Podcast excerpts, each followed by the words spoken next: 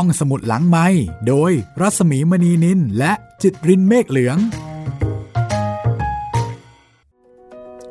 กลับมาพบกันอีกครั้งนะคะสำหรับห้องสมุดหลังไม้เปิดทำการแล้วค่ะ สวัสดีคุณจิตริน สวัสดีครับพี่หมี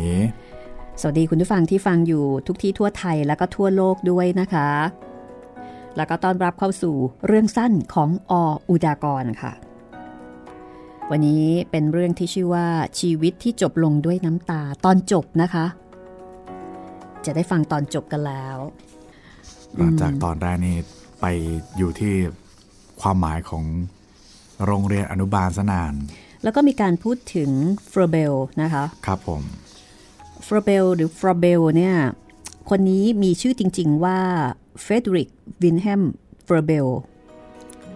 เป็นนักการศึกษานะคะ แล้วก็อาจจะเรียกได้ว่าเป็นบิดาแห่งอนุบาลในปัจจุบัน ก็ต้องบอกคุณผู้ฟังแบบนี้นะคะว่าในขณะที่เราเล่าเรื่องนี้เนี่ยมันเป็นช่วงเวลาเดียวกันกับที่เกิด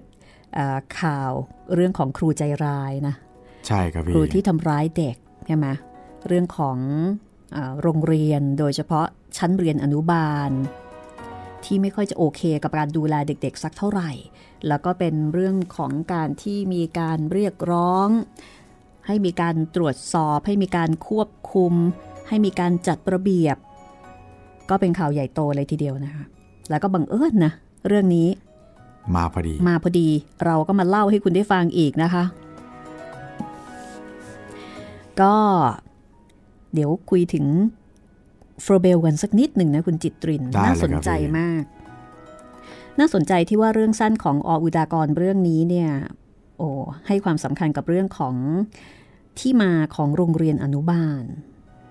มันเหมือนกับเป็นกึ่งกึ่งๆสารคดีเลยนะเนี่ย ใช่ครับพี่ เพียงแต่ว่าใส่อ่าชีวิตความรู้สึกลงไปเฟรเดอริกวิลเฮล์มเฟรอเบลนะคะ เป็นสถาปนิกชาวเยอรมันค่ะ แล้วก็เป็นนักการศึกษาด้วย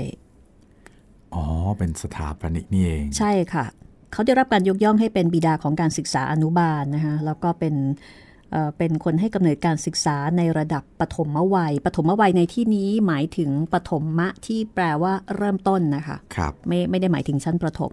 แล้วก็เป็นคนที่วางแนวทางกะแนวทางการสอนแบบลงมือปฏิบัติจริง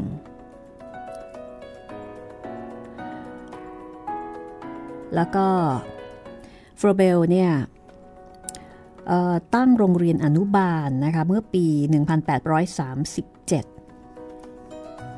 ชื่อว่า Kindergarten Kindergarten แปลว่าสวนเด็กค่ะ เหมือนกับคิดกับการ์เด้นมาผสมกัน น่าจะเป็นอย่างนั้นนะครับภาษาเยอรมันนะ คือสวนเด็กที่แบบมีเด็กๆอยู่เยอะๆ หรือว่าสถานที่ที่ที่เด็กๆ อะไรอะสวนที่มีเด็กๆอยู่ครับ เด็กได้ได้อยู่ในสภาพแวดล้อมที่ดี สภาพแวดล้อมที่เป็นธรรมชาติ แล้วเขาก็มองว่าเด็กๆเนี่ยควรจะได้เรียนรู้ตามธรรมชาติของวัย เพราะว่าวัยเด็กคือวัย 3 4 ขวบเนี่ยเป็นวัยที่เขากำลังสนุกสนานกับการเล่นอืมอ่าเพราะฉะนั้นเด็กก็ควรจะได้เรียนรู้ผ่านการลงมือเล่น แต่ว่าเฟอร์เบลเนี่ยเป็นคนที่เชื่อว่าต้องเล่นอย่างมีความหมาย แล้วเขาก็มีการคัดเลือกนะคะเลือกสิ่งที่จะให้เด็กๆเนี่ยได้เล่นแล้วก็เชื่อว่าสิ่งเหล่านั้นจะช่วยพัฒนาการให้เด็กๆนี่เติบโตอย่างมีศักยภาพนะคะ ก็คือเป็นคนที่ให้ความสำคัญกับการศึกษาในระดับอนุบาล แล้วก็เชื่อว่าช่วงวัยนี้เนี่ยมันจะเป็นพื้นฐานสำคัญสำหรับชีวิตเด็กต่อไป แต่ไม่ได้เร่งเรียนเขียนอ่าน เน้นในเรื่องของการเตรียมความพร้อม และการเล่นให้เด็กเล่นค่ะ เพราะว่าการเล่นคือการเรียนของเด็กๆ ก็ในเรื่องสั้นเรื่องนี้นะคะ คุณชานุใช่ไหม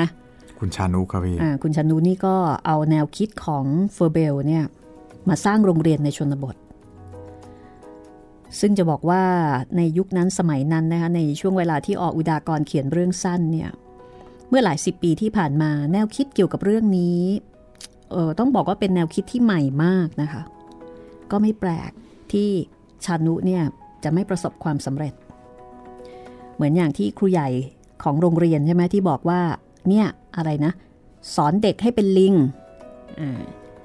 แทนที่จะสอนเด็กให้เรียนหนังสือ แต่สอนให้เล่นนู่นเล่นนี่แล้วก็แบบโอเคเป็นธรรมชาติของเด็ก สนุกสนานได้ตามปกติ แต่ผู้ใหญ่ในยุคยันก็อาจจะมองว่าไม่ได้สี่โรงเรียนนี้มันต้องสอนเด็กให้เป็นระเบียบเรียบร้อย อยู่ในระเบียบวินัย แล้วก็เรียนหนังสือกันก็เป็นแนวคิดที่แตกต่างกันไปครับ ผลก็คือกำลังจะเจ๊งค่ะ โดนเหยียดหยามเยอะมาก ไม่มีใครส่งลูกมาเรียน ต้องบอกว่าเรื่องสั้นเรื่องนี้นี่เสนอแนวความคิดที่ล้ำมากนะคะครับ เมื่อประมาณเจ็ดสิบปีที่ผ่านมาแล้วก็พูดถึงมอนเตสซอรี่นะคะถ้ามาเปิดสมัยนี้นี่ผมว่านิยมแน่เลยพี่ คือ แม้กระทั่งสมัยนี้เนี่ยนะคุณจิตริน แนวคิดเกี่ยวกับเรื่องของมอนเตสซอรี่เนี่ยครับก็ยังคงถือเป็นเรื่องใหม่นะ คนก็ยังรู้สึกว่า กลัวว่าลูกจะตามคนอื่นไม่ทัน อืมเรื่องด้านวิชาการ กลัวว่าจะตามไม่ทันรู้ว่ามันดี แต่ว่า เอ๊ะ ใคร ๆเขาก็เร่งเรียนกันครับ แล้วเดี๋ยวลูกฉันจะตามคนอื่นทันได้ยังไง ตายละอออยู่ปหนึ่งยังอ่านหนังสือไม่ได้ เดี๋ยวต้องเร่งเรียนหน่อยละ เดี๋ยว เดี๋ยวตามไม่ทันครับ เพราะฉะนั้นคนที่จะให้ลูกเรียนในแนวทางนี้เนี่ยก็ต้องเป็นคนที่มีความ เชื่อมั่นจริง ๆ หัวสมัยใหม่ด้วยอ่าหัวสมัยใหม่เชื่อมั่นว่ามันดีกับเด็กจริง ๆ นะครับ อันนี้ถ้าเกิดว่าคุณผู้ฟังท่านไหนสนใจก็ลองไปค้นคว้าหาข้อมูลดูได้นะคะ ครับผมอ่าอ่านเรื่องของออุดากรนี่บางทีก็จะมีเรื่องของความรู้ที่ทำให้เราได้ไปค้นคว้าต่อด้วย ว่าหมายถึงใครหมายถึงอะไรนะคะทีนี้เดี๋ยวมาฟังกันต่อว่า ตกลงเพียงพรเนี่ย จะมาสอนที่นี่ไหมเขาเขาจะให้มาไหม โรงเรียนก็ใกล้จะเจ๊งแล้วนี่ครับ ถ้าอย่างนั้นเดี๋ยวเราไปฟังกันเลยนะคะ ชีวิตที่จบลงด้วยน้ำตาค่ะ เรื่องสั้นของออุดากร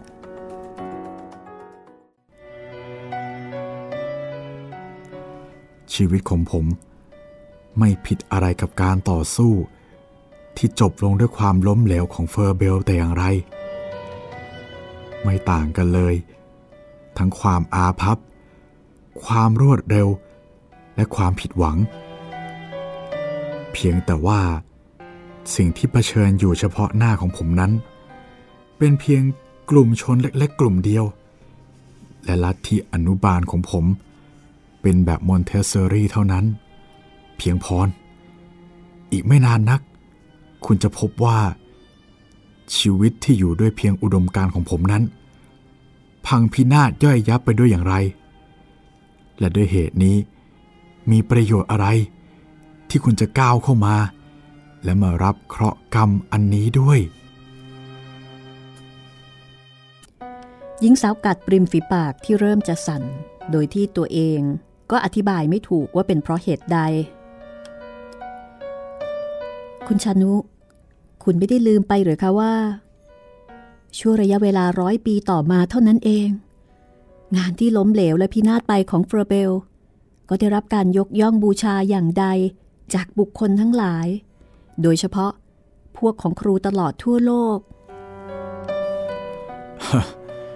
ชั่วระยะเวลาร้อยปีเท่านั้น ชายหนุ่มเรียนประโยคของเพียงพรแล้วก็หัวเราะอย่างขมขื่น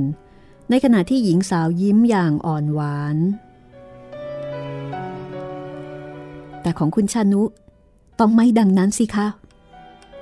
ดิฉันคิดว่าชั่วระยะเวลาไม่นานนัก เพียงแต่เมื่อทุกคนในชนบทนี้เข้าใจคุณ แล้วก็ลัทธิอนุบาลได้ดีพอ แล้วคุณก็จะเป็นเฟอร์เบลที่ทุกคนบูชา แล้วก็ให้ความรักอย่างแท้จริง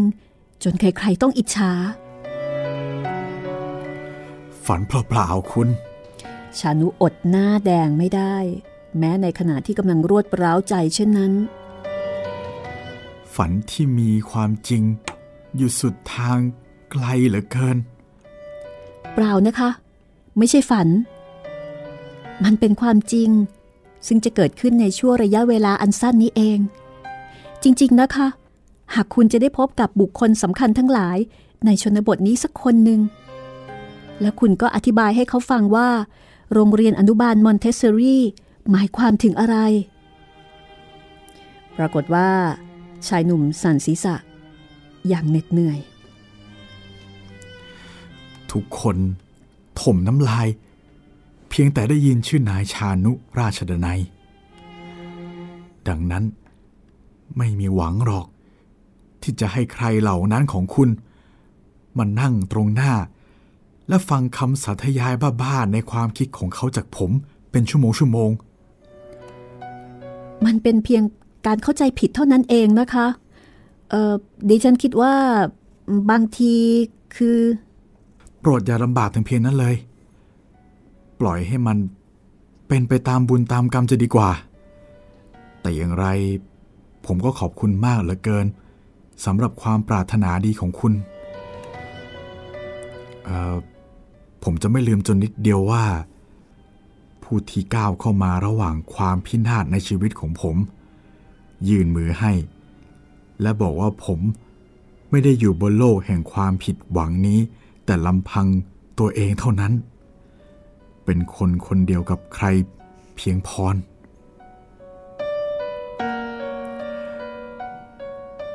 เมื่อใดก็ได้ ที่คุณจะเข้ามาสอนในโรงเรียนของผมนี้ หากว่า หากว่ามันเป็นความปรารถนาของคุณจริง ๆ เช่นนั้น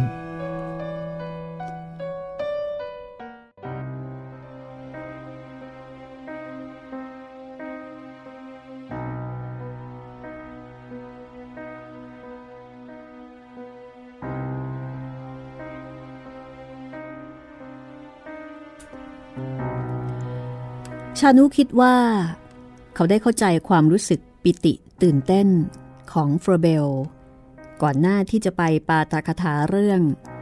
การสังเกตธรรมชาติเป็นโรงเรียนสถานแรก แห่งการอบรมมนุษย์ ต่อหน้าพระราชินีแห่งแซกโซนีในพระราชวังที่เดรสเดนได้ซาบซึ้งในวินาทีที่อ่านจดหมายของขหบดีในตำบลจบลงเช้าวันนั้นเอง มันเป็นข่าวดี ซึ่งเกิดขึ้นอย่างกระทันหันเหลือเกิน จนกระทั่งเขางุนงงไปชั่วขณะหนึ่งเต็มเต็มมันเป็นความเปลี่ยนแปลงสุดท้ายที่เกินความคาดฝันของเขา ในจำนวนความเปลี่ยนแปลงทั้งหลายที่เกิดขึ้น ตลอดระยะปลายเดือนที่สองภายหลังจากที่ธิดาของนายแพทย์สิทธิเวชแพทยาบริการ ได้เข้ามาสอนในโรงเรียนอนุบาลนนี้ ซึ่งเริ่มจากนายทัศคนที่แบกจอบเดินสวนกับเขาทุกเช้า ชานุเห็นใบหน้ากร้านนั้น อ่อนลงอย่างประหลาด มันไม่มีความเหยียดหยามชิงชังทิ้งรอยอยู่เลยในทัศแตะขอบหมวกและกรีดเล่นอย่างเก้อเขินเป็นครั้งแรก แล้วก็ยิ้มให้เขาในวันต่อมา เดินเล่นเหรอครับ คุณครู เขาเปิดหมวกทักอย่างแจ่มใสในวันนั้น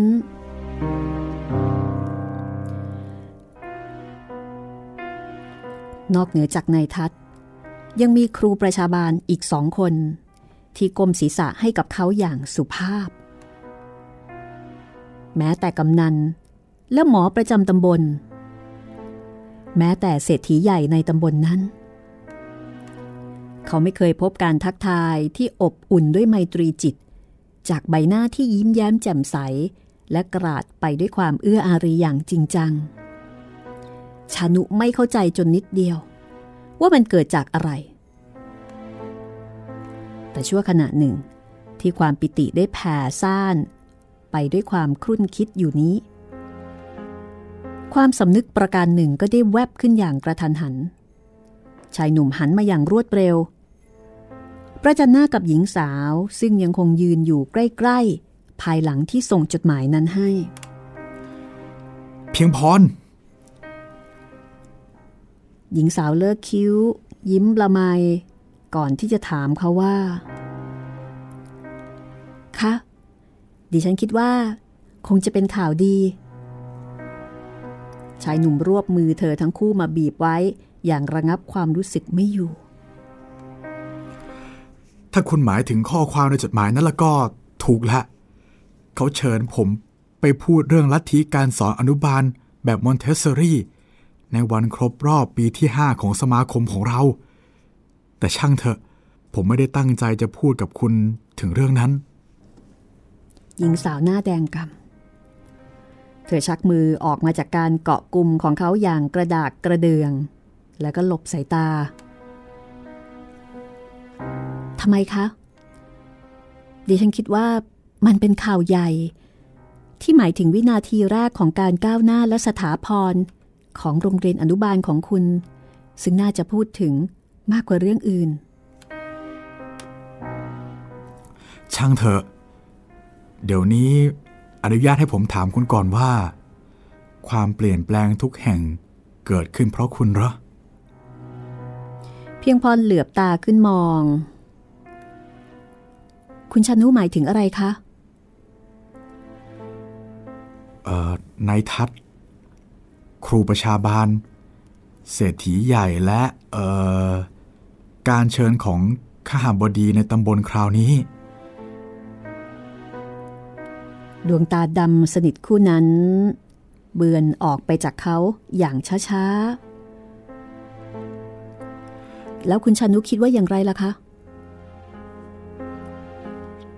ผมคิดว่าชายหนุ่มก้าวเข้าไปจนเกือบชิดร่างของหญิงสาว เขาจ้องใบหน้าของเธอเขม็ง สิ่งที่เปลี่ยนแปลงเหล่านั้น เกิดจากความเอื้ออารีของเพื่อนที่น่ารักของผมคนนี้อย่างนั้นหรือคะ อาจจะไม่ใช่กระมัง แต่ลุงผิวแน่ค่ะ คือคนสำคัญ ใครเหรอครับ ลุงผิวน่ะก็ ผู้ที่ทราบเหตุการณ์ดี ถึงการคดโกงของผู้กรอกบัญชี แห่งองค์การสหกรณ์ขายข้าวในตำบลนนี้ ซึ่งกลับผลกำไรที่งอกงามเหลือเกินในปีนั้น ให้กลับกลายเป็นขาดทุนอย่างย่อยยับ เมื่อวันชำระบัญชีเพื่อปันผลกำไรระหว่างสมาชิก แล้วก็โยนความรับบาปนั่น ให้แก่คุณพ่อของคุณนั่นอย่างไรคะ แล้วทำไมแกไม่พูดขึ้นขนาดนั้นล่ะ ก็อิทธิพลนะสิคะ ลุงผิวไม่กล้าพูดอะไรเลยในขณะนั้น เพราะสิ่งนี้กระทั่งคนคดโกงที่ทรงอิทธิพลนั้นถูกย้ายไปแล้ว เช่นขณะนี้ ลุงผิวมีส่วนมากเหลือเกินค่ะ ที่ช่วยให้คนในตำบลนนี้ เข้าใจคุณพ่อของคุณได้ดีขึ้น และทั้งตัวคุณเอง ลุงผิวแกเป็นคนที่ไม่เคยพูดเลื่อนเปื้อน และทุกคนก็ทราบดีว่า แกหมายความตามที่แกพูดนั้น ทุกๆประโยคที่หลุดออกไปจากปากของแก ชั่วอึดใจ ที่ชานุเบือนหน้าออกไปจับตาอยู่กับทิวเขา ซึ่งถูกกลุ่มหมอกบังเอาไว้ จนเห็นสลัวเหมือนกับสีเทาของฟ้าขณะนั้น ก่อนที่เขาจะเอ่ยขึ้นทำไมคุณเพียงพรจึงทราบว่าลุงผิวรู้เรื่องนี้ แล้ววิ่งเต้นจนกระทั่งใครๆ ได้รู้ความจริงจากปากของแกเองล่ะ ทุกคนย่อมจะได้ทราบในสิ่งต่างๆ เสมอไปไม่ใช่หรือคะ หากเขาจะเอาใจใส่ แล้วก็สนใจในเรื่องนั้นอย่างจริงจังสักหน่อย เพียงพรเอ่ออะไรนะ ที่ทำให้ชีวิตของผม ได้รับความใยดีจากคุณอย่างมากมายถึงเพียงนี้ เขารวบมือหญิงสาว และบีบแน่นอย่างไม่ยอมปล่อย ในขณะที่อีกฝ่าย พยายามชักมือกลับ ก็ก็ชีวิตของคุณชานุ ไม่มีความหมายสำคัญมากอย่างไรดอกหรือคะสำหรับเด็กทุกคนในตำบลนนี้เท่านั้นเองเหรอ แล้วก็ยังต่อชื่อเสียงของตำบลนนี้อีกอย่างไรล่ะคะ ที่จะได้ชื่อว่า โรงเรียนอนุบาลมอนเทสซอรี่เป็นปึกแผ่นก่อนตำบลใด เอ่อเท่านั้นเองเหรอครับ บางที บางทีชีวิตนั้น จะมีความสำคัญต่อครูเล็กๆ คนหนึ่งในโรงเรียนนี้ ซึ่งคุณอุตสาเรียกเขาว่า เพื่อนที่น่ารักนั้นด้วยกระมังคะ เกือบไม่ทันจบประโยค ที่เพียงพรรู้สึกว่า เธอถูกรังบั้นเอวเข้าไปจนชิดร่างอันแข็งแรงนั้น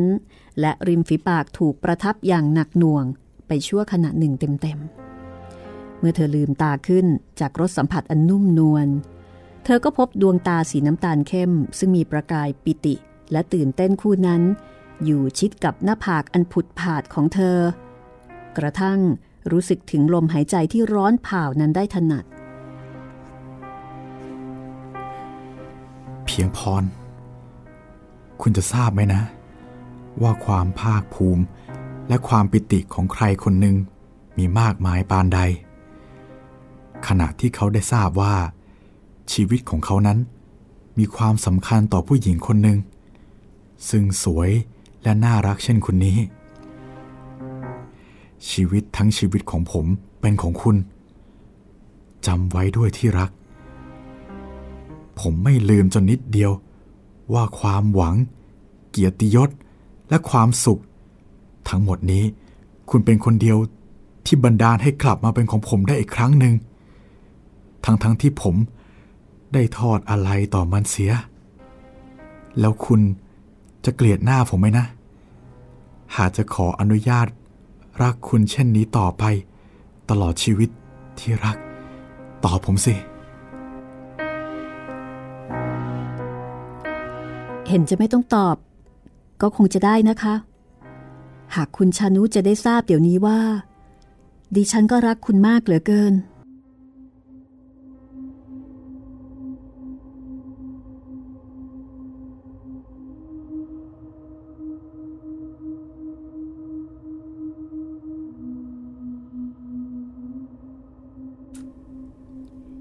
ญิงสาวผู้หนึ่ง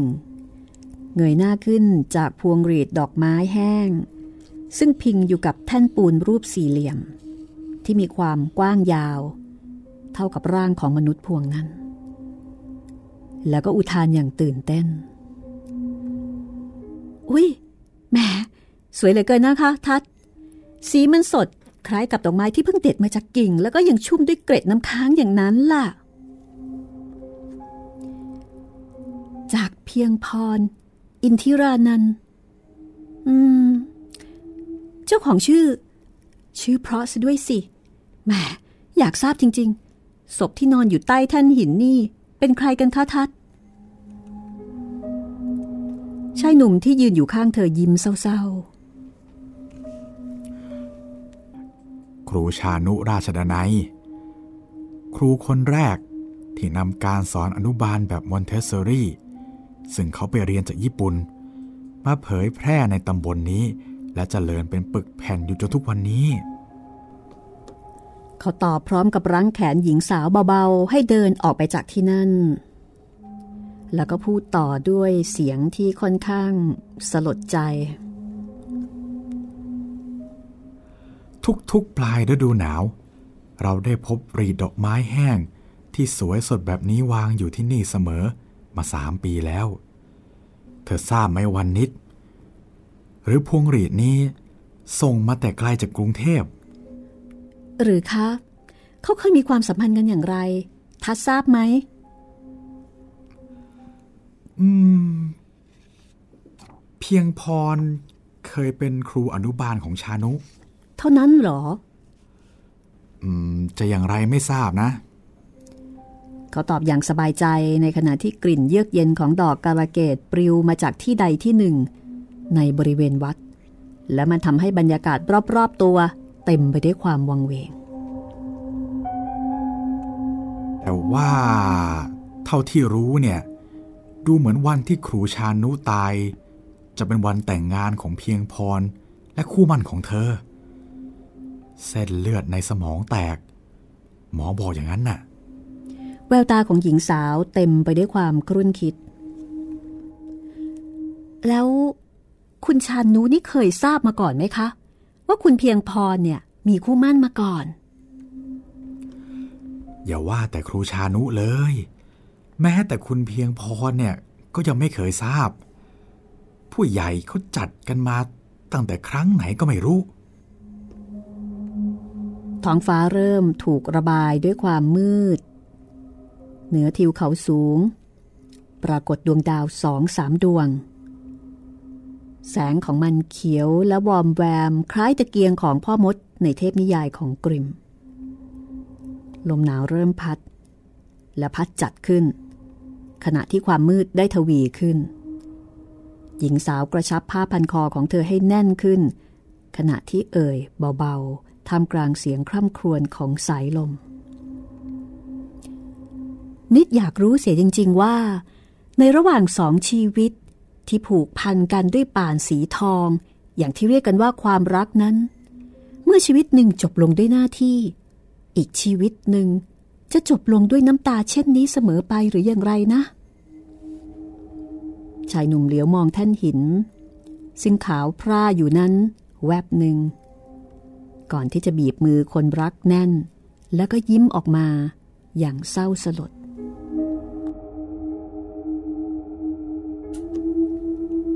พิมพ์ครั้งแรก ในเริงรมรายสัปดาห์ ปีที่หนึ่งฉบับที่ 121 ประจำวันที่ 8 มกราคม 2493 จากประวัติของเฟรเดอริกเฟรอเบล ในหนังสือวิชาครูของหม่อมหลวงมานิตชุมสาย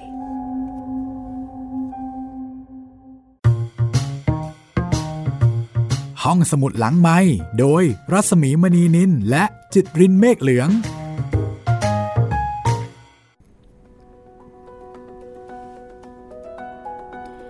ในที่สุด ก็จบลงด้วยความเศร้า สมกับชื่อเรื่องนะคะ จบลงด้วยความเศร้าครับพี่ เรื่องนี้ก็คาดเดาไม่ยากเท่าไหร่ ใช่ครับ คิดว่าจะต้องประมาณนี้ล่ะ รันทดไม่สมหวัง แล้วก็เป็นอย่างนั้นจริงใช่ครับๆอ่าแต่เหมือนกับว่าผู้เขียนนี่ต้องการจะนำเสนอชีวิตของเฟเดริกฟรเบลนะ ผ่าน เรื่องราวอ่าขผ่าอนงเรื่องราวของคุณเนี่ยคุณชานุเนี่ยครับสำหรับเรื่องต่อไปนะคะโหอันนี้นี่ต้องบอกว่า เรื่องนี้ก็ล้ำค่ะธาตุอารมณ์นะคะธาตุอารมณ์โอ้โหชื่อก็ดูแรงนะพี่ แรงค่ะ เรื่องนี้แรงบอกเลย คิดถึงสันทัตยานมืดเลย อืม ก็เป็นไปในแนวนั้นๆล่ะ อยากรู้ซะแล้วว่า มันจะธาตุอารมณ์ขนาดไหน เออเรื่องนี้นี่ไม่ยาวมากนักนะคะ ครับ เป็นเรื่องสั้นๆสั้นจริง ๆ ค่ะ แต่เป็นเรื่องที่คุณจะต้องตั้งอกตั้งใจฟัง เพราะว่าถ้าไม่อย่างนั้นเนี่ยอาจจะพลาดความหมาย พลาดเนื้อหา แล้วก็ อาจจะไม่เข้าใจครับ เพราะฉะนั้นต้องตั้งอกตั้งใจฟังเลยนะคะ เรื่องนี้เป็นเรื่องสั้น ๆค่ะ แล้วก็ต้องบอกว่าในยุคนั้นสมัยนั้นเรื่องนี้นี่จัดว่าแรงแรงทีเดียวครับออุตากรนี่เขียนหลายแนวนะคะ แล้วก็มักจะกระชากอารมณ์ความรู้สึกของเรา พอกำลังดื่มด่ำกับความเศร้าก็ดึงมาแล้วก็เหวี่ยงเราไปกับอารมณ์อีกอารมณ์หนึ่ง เหมือนอย่างอารมณ์ที่คุณกำลังจะได้พบต่อไปนี้ค่ะ เอาละค่ะก่อนที่จะไปฟังเรื่องธาตุอารมณ์นะคะ เดี๋ยวเรามาอัปเดตกันก่อนนะ เกี่ยวกับเรื่องห้องสมุดหลังไม้ของเราครับซึ่งผมมีหลายอารมณ์ มีหลายอารมณ์มีหลายเรื่องครับพี่ค่ะแล้วก็หลายช่องทางด้วยทั้งทางเว็บไซต์ครับ thaipbspodcast.com แอปพลิเคชัน Thai PBS Podcast แอปพลิเคชัน podcast อื่นๆนะครับ ไม่ว่าจะเป็น Google Podcast Apple Podcast แล้วก็ Podbean แล้วก็ Spotify ครับผม แล้วก็ยังมี YouTube ด้วยนะครับ YouTube Channel Thai PBS Podcast ครับ YouTube นี่อัพทุก 6 โมงเช้านะคะ ครับผม ตื่นมาเจอเจอตอนใหม่ ๆ รออยู่เลยค่ะ เหมือนเป็นอาหารเช้าเลยนะคะ ก็จะเป็นตอนที่ออกอากาศไปแล้วระยะหนึ่ง แล้วก็เอามาอัพขึ้น YouTube ให้คุณได้ฟังง่ายๆนะคะ แล้วก็สำหรับท่านที่ฟังผ่าน YouTube ก็สามารถเข้ามาที่สาขาใหญ่ของเราได้นะคะ ได้ครับผม คลังหลักอ่าคลังแสง เออคือบางเรื่องเนี่ยมันอาจจะอยู่ลึกนะ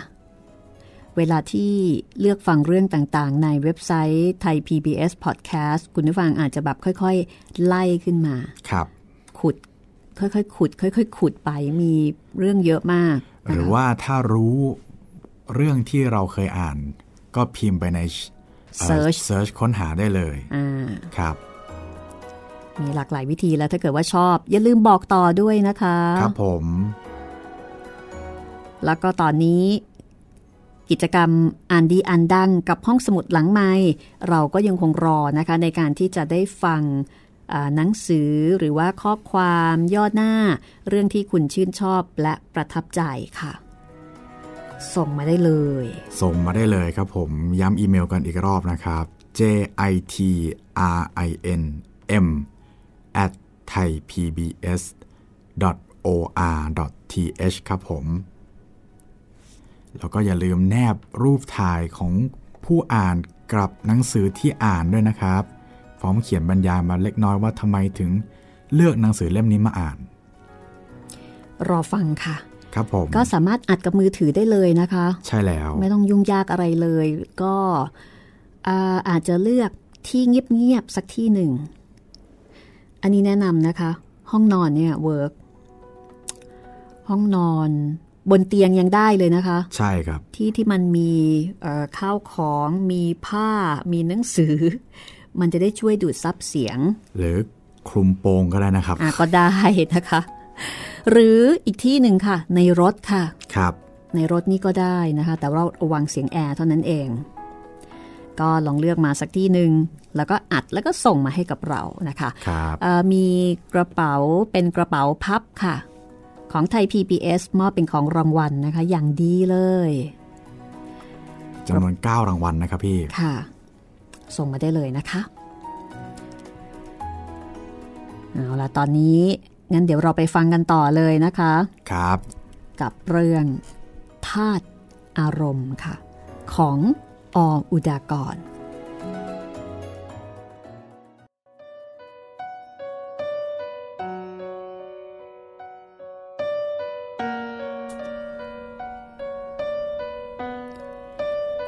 านก้าวลงจากรถยนต์ตอนเดียวของเขาอย่างหงุดหงิด ชายหนุ่มเปิดประตูรถค่อนข้างแรง อย่างกับว่าโทสะของเขาจะเบาบางลงไปได้ด้วยการกระทำเช่นนั้น ลุงแจม อาการรีบเร่ง และนอบน้อม พร้อมด้วยแววตากตัญญูที่เต็มไปด้วยคำถามอย่างเงียบ ๆ ของชายชราผู้นั้น ขณะปรากฏตัวขึ้นต่อหน้าเขา คลายความเครียดบนใบหน้าของทานไปได้เล็กน้อย ลุงแจม เช็ดรถให้หน่อยสิ ไอ้เจ้าทัดมันพาขั้วไปถึงเมืองนนฝุ่นเปรอะไปหมดเลย บอกเราว่าจะไปธุระที่บางซื่อ ปล่อยให้คอยแกวอยู่ที่บ้านจนค่ำเฮ้ย ระยำแท้ๆ พูดแล้วก็ก้าวออกไปจากบริเวณโรงรถ เลาะขอบสนามไปบนถนนโรยกรวดเล็กๆท่ามกลางแสงอ่อนของดวงจันทร์ ซึ่งขณะนั้นขาวโพลน ราวกับริบบิ้นสีเงิน ที่ทาบอยู่กับพรมกำมะหยี่สีเขียว ท่านอดคิดไม่ได้ว่าครั้งหนึ่ง ที่ความหงุดหงิดและโทสะของตนได้เบาบางลงไปเช่นนี้ มันจะหมายถึงความสม่ำเสมอของจิตใจอย่างคงทน ต่อชั่วระยะคืนนี้คืนเดียวก็พอเช่นนั้นหรือเปล่า หากว่าเมื่อก้าวบันไดบ้านขึ้นไป จะได้พบกับภาพของบัญชรที่รุงรังยังกับยายแก่ นั่งหลังขดหลังแข็งอยู่กับหนังสือศาสนาและปรัชญาบ้าๆอะไรของหล่อน ซึ่งเป็น reference สำหรับจะเขียนหนังสืออะไรสักเล่มหนึ่ง อย่างที่หล่อนบอก บัญชร ผู้ซึ่งอย่างดี ก็คงจะเหลือบตาขึ้น แล้วก็ยิ้มกับเขาแวบหนึ่งกลับแล้วเลยคะทาน แล้วก็ก้มหน้าก้มตาต่อไป กับหนังสือหนาปึก พบกับอาหารที่จัดเทียบตรงเวลาเป่งซึ่งแน่ละ เมื่อเขากลับมาผิดเวลาเช่นนี้ มันก็เย็นชืดไปหมดแล้ว และพบกับอะไรต่ออะไรที่สร้างขึ้นเฉพาะการ ในขณะที่นายผู้หญิงของบ้านกำลังจะเขียนหนังสือสักเล่มหนึ่ง ซึ่งทานเห็นแล้ว อยากจะตะโกนว่า เฮ้ย บ้า บ้า บ้าเหลือเกิน อย่างที่เขาได้พบซ้ำซากมาแล้วทุกวี่ทุกวันทานได้พบคำตอบด้วยตัวเอง เพียงแต่ก้าวขึ้นบันไดเดินเลี้ยวไปตามเฉลียง ซึ่งครึ้มไปได้วยเงาของซุ้มกระดังงา และพบภาพของหญิงสาวในสิ้นไหมดำตีนทอง ยาวจรดข้อเท้า เสื้อสีเหลืองนวลเปลือยแขนผ่องและบาง จนเกือบเข้าใจได้ว่า เจ้าของสวมเพื่อตั้งใจจะอวดสวดทรงของตน โดยเฉพาะผู้เมือมองไปข้างหน้า ในเงาสลัวนั้นคล้ายฝัน บัญชรีทานพึมพำออกมา และชะงักในช่วงวินาทีนั้น เขาบอกตัวเองว่าไม่จำเป็นจะต้องหวั่นเกรงอารมณ์เหล่านั้นอีกต่อไป มันไม่อาจจะตามมารบกวนได้อีกแล้ว เพราะอย่างน้อยในบ้านของเขา ก็ยังมีบัญชรีผู้เต็มไปด้วยชีวิตและเลือดเนื้อของหญิงสาวพร้อมบริบูรณ์อีกผู้หนึ่ง บัญชรี ผู้ซึ่งชอบโอบเซเอลพี่สาวของหล่อนไว้ แล้วก็ถามว่า พี่ทาน ดูสิคะ ว่าหนูผิดกับพี่บัญชรตรงไหนบ้าง นอกจากปานแดงบนหลังมือนี้ แน่ละ เขาต้องหาไม่พบ เพราะว่าเธอเป็นลูกแฝด บัญชร ผู้ยิ้มหวานหลบตา หน้าแดง ไปด้วยความรู้สึก หากเขาจะจ้องมองเอานานๆ และบัญชรี ผู้ซึ่งเขานึกเสมอว่า หล่อนจะทำอย่างไร หากเขาจะรั้งบั้นเอวของหล่อนเข้ามา แล้วก็จูบริมฝีปากที่อวบอิ่มนั้น แล้วแกล้งพึมพำ ริมฝีปากของเธอหวานเหลือเกิน บัญชรี ชีพจรของทานเต้นถี่ขึ้น เขารู้ตัวว่าความรู้สึกเช่นนั้นกำลังจะเกิดขึ้นอีก เพียงแต่ว่ามันจะรุนแรงกว่าทุกครั้ง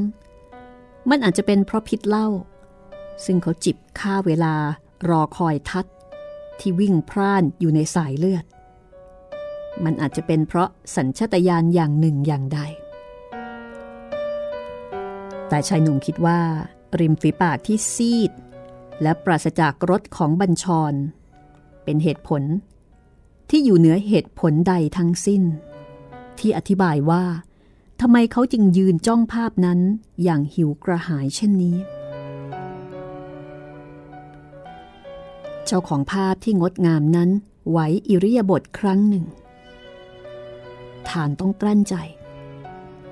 ภายในเสื้อสีเหลืองนวลบางตัวนั้น เขาเห็นส่วนที่ไหวระริกได้ชัดเจนเหลือเกิน และด้วยการเคลื่อนไหวนั่นเองใยไหมแห่งการเหนียวรั้งสติของทานก็ขาดสะบั้นลง เขาก้าวเข้าไปชิดร่างของหล่อนอย่างลืมตัว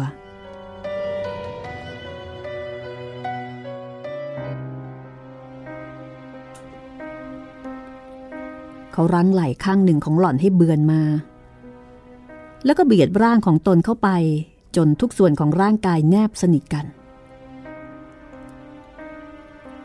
ในเงาสลัวเช่นนั้นทานคิดว่า เขาได้ยินเสียงอุทานค่อยๆของเธอครั้งหนึ่ง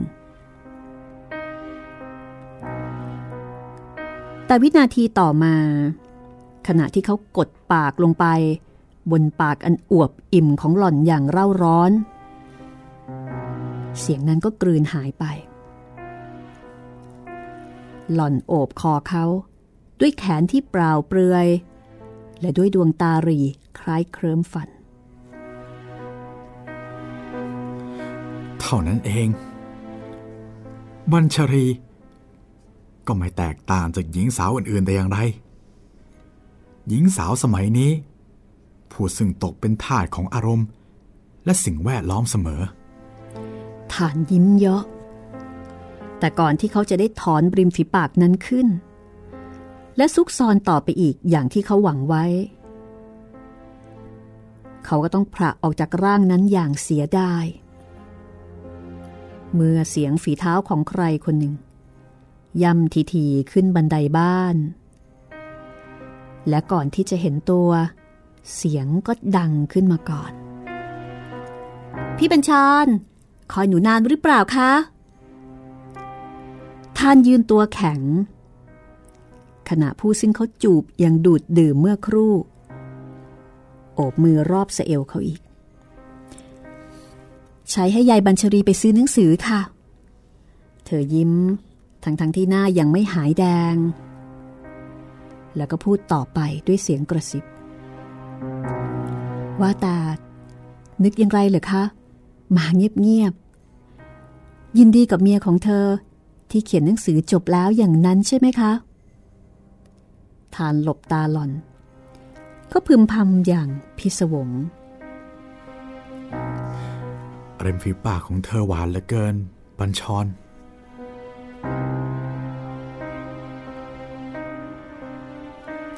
พิมพ์ครั้งแรก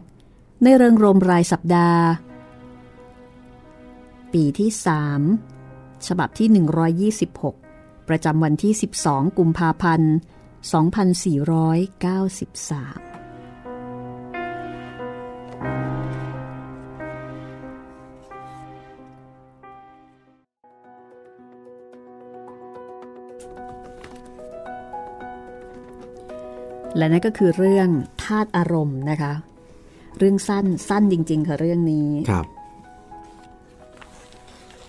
แล้วก็เป็นเรื่องที่เอ่อไม่เศร้าหมอง เหมือนกับเรื่องอื่น ๆนะคะ แต่ก็สมชื่อนะครับพี่ธาตุอารมณ์ก็ถือว่าจบแบบแฮปปี้เอนดิ้งแม้ว่ามันจะไม่ได้เอนจริง ๆ นะคะ เป็นเพียงแค่ชั่วขณะแล้วก็ระยะเวลาหนึ่งครับ สรุปว่าจูบผิดคน ถูกต้อง แล้วก็เป็นการผิดที่โอเคนะเหมือนถ้าไม่จะอย่างนั้นนี่เดือดร้อนแน่ เหมือนจะจงใจ ถือได้ว่าเป็นการผิดพลาดที่ที่ดีมากครับๆนี่คือเรื่องสั้นของอวุดากรนะคะ ในหนังสือรวมเรื่องสั้นชุดชั่วชีวิต ของออุดากรที่จัดพิมพ์โดยสำนักพิมพ์สีปัญญานะคะ ก็มีอีกเล่มหนึ่งที่เราเอ่อใช้อ่านให้คุณได้ฟังในช่วงแรกก็คือตึกกรอส เป็นรวมเรื่องสั้นของสำนักพิมพ์สร้างสรรค์บุ๊กนะคะมีอยู่สองที่ที่จัดพิมพ์เรื่องของออุดากรตอนนี้ค่ะครับก็ยังคงหาซื้อได้ตามร้านหนังสือโดยทั่ว ๆ ไปนะคะ แล้วก็สำหรับคุณผู้ฟังที่ อยากจะเสนอแนะเรื่องใหม่ๆนะคะ ก็สามารถที่จะเสนอแนะมาได้ รวมไปถึงแนะนำติชมรายการนะคะ หรือว่าอยากจะทักทายพูดคุยกันค่ะครับผมติดต่อมาได้เลยนะครับ ทางแฟนเพจ Facebook ไทย PBS Podcast แล้วก็ comment ไว้ใต้ YouTube ก็ได้เช่นกันนะครับ หรือว่าจะ inbox มาที่เพจของดิฉันเอง รัศมีมณีนินก็ได้เช่นกันนะคะ แล้วก็ขอบคุณทุกๆความเห็นเลยเอ่อถ้าเกิดว่าต้องการที่จะแจ้งผลการรับฟังบอกมาสักนิดนึงนะคะว่าฟังจากช่องทางไหนนะคะ ครับผมค่ะเพราะว่าถ้าพูดถึงแอปพลิเคชันนี่มันก็มันก็มีหลายแอปเหลือเกิน เราก็อยากรู้ว่าคุณฟังจากแอปไหนอย่างไรนะคะเออ ตอนนี้นี่เราน่าจะเหลืออีกไม่กี่ตอนนะคะ คุณจิตริน ครับผม ตอนนี้หลังๆในเล่มนี้นี่ก็เป็นเรื่องที่เราอ่านไปนอนตึกกรอสหมดแล้วนะครับพี่ ค่ะ ส่วนใหญ่ ถ้าดูแล้วนี่น่าจะเหลืออีกประมาณไม่กี่ไม่กี่เรื่องมั้ง ครับ ทั้งหมดเอ่อที่เราเล่าให้ฟังมี 21 เรื่องนะคะ 21 เรื่อง ก็ค่อยๆ ไล่เรียงไป จะว่าไปนะคะ เรื่องของออุดากรก็ ก็ไม่ได้โหดหมดทุกเรื่องนะคะ แต่ว่าส่วนใหญ่จะโหดค่ะเหลือเพียงแค่บางส่วนอาจจะประมาณสักประมาณสัก 10%หรือไม่ก็ 20%ที่จะให้อารมณ์แบบพอจบแล้วเรายิ้มยิ้มได้บ้างนะครับ ก็ยังดีที่ไม่ได้หดหูไปสักเรื่อง ส่วนใหญ่ก็จะออกแนว อ่านแล้วก็อึ้งอึ้งๆไปทำนองนั้น อยากฟังแนวไหนอย่างไรอีกก็เสนอมาได้ค่ะ แล้วก็อย่าลืมสำหรับกิจกรรมที่ชวนคุณอ่านหนังสืออ่านดีอ่านดังกับห้องสมุดหลังใบนะคะ ครับผมค่ะยังคงส่งเข้ามาได้ มีความเห็นอะไรใหม่ๆ ใน YouTube บ้างไหมคะ คุณจิตริน ตอนนี้ก็ส่วนใหญ่ก็เป็นการให้กำลังใจมากันอ๋อหลายค่ะๆคนครับ แล้วก็เป็นคุณผู้ฟัง ท่านเดิมๆนะครับ คุณกล้า คุณปูปิส คุณชัยพร แล้วก็คุณอิสรภาพนะครับ ก็ขอบคุณทุกคนที่ให้กำลังใจกันมานะครับ ค่ะ เรียกว่าเป็นแฟนประจำที่ติดตามประจำทาง YouTube ทาง YouTube นะคะครับเอาละค่ะ วันนี้หมดเวลาของห้องสมุดหลังไม้แล้วนะคะ ตอนต่อไปจะเป็นเรื่องอะไรก็โปรดติดตามค่ะ ครับผม กับเรื่องสั้นของออุดากร วันนี้เราสองคนลาไปก่อนนะคะ สวัสดีครับ สวัสดีค่ะ ห้องสมุดหลังไม้โดยรัศมีมณีนินและจิตรินเมฆเหลือง